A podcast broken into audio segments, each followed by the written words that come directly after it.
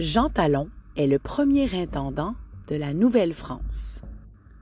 De 1665 à 1668, puis de 1669 à 1672, il est intendant de la justice, de la police et des finances de la Nouvelle-France, de l'Acadie et de Terre-Neuve.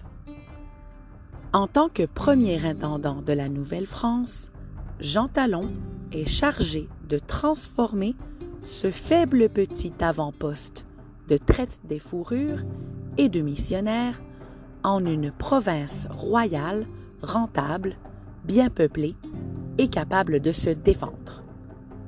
Jean Talon cherche à accroître la colonisation en Nouvelle-France. Il supervise également l'arrivée de filles du roi dans la colonie.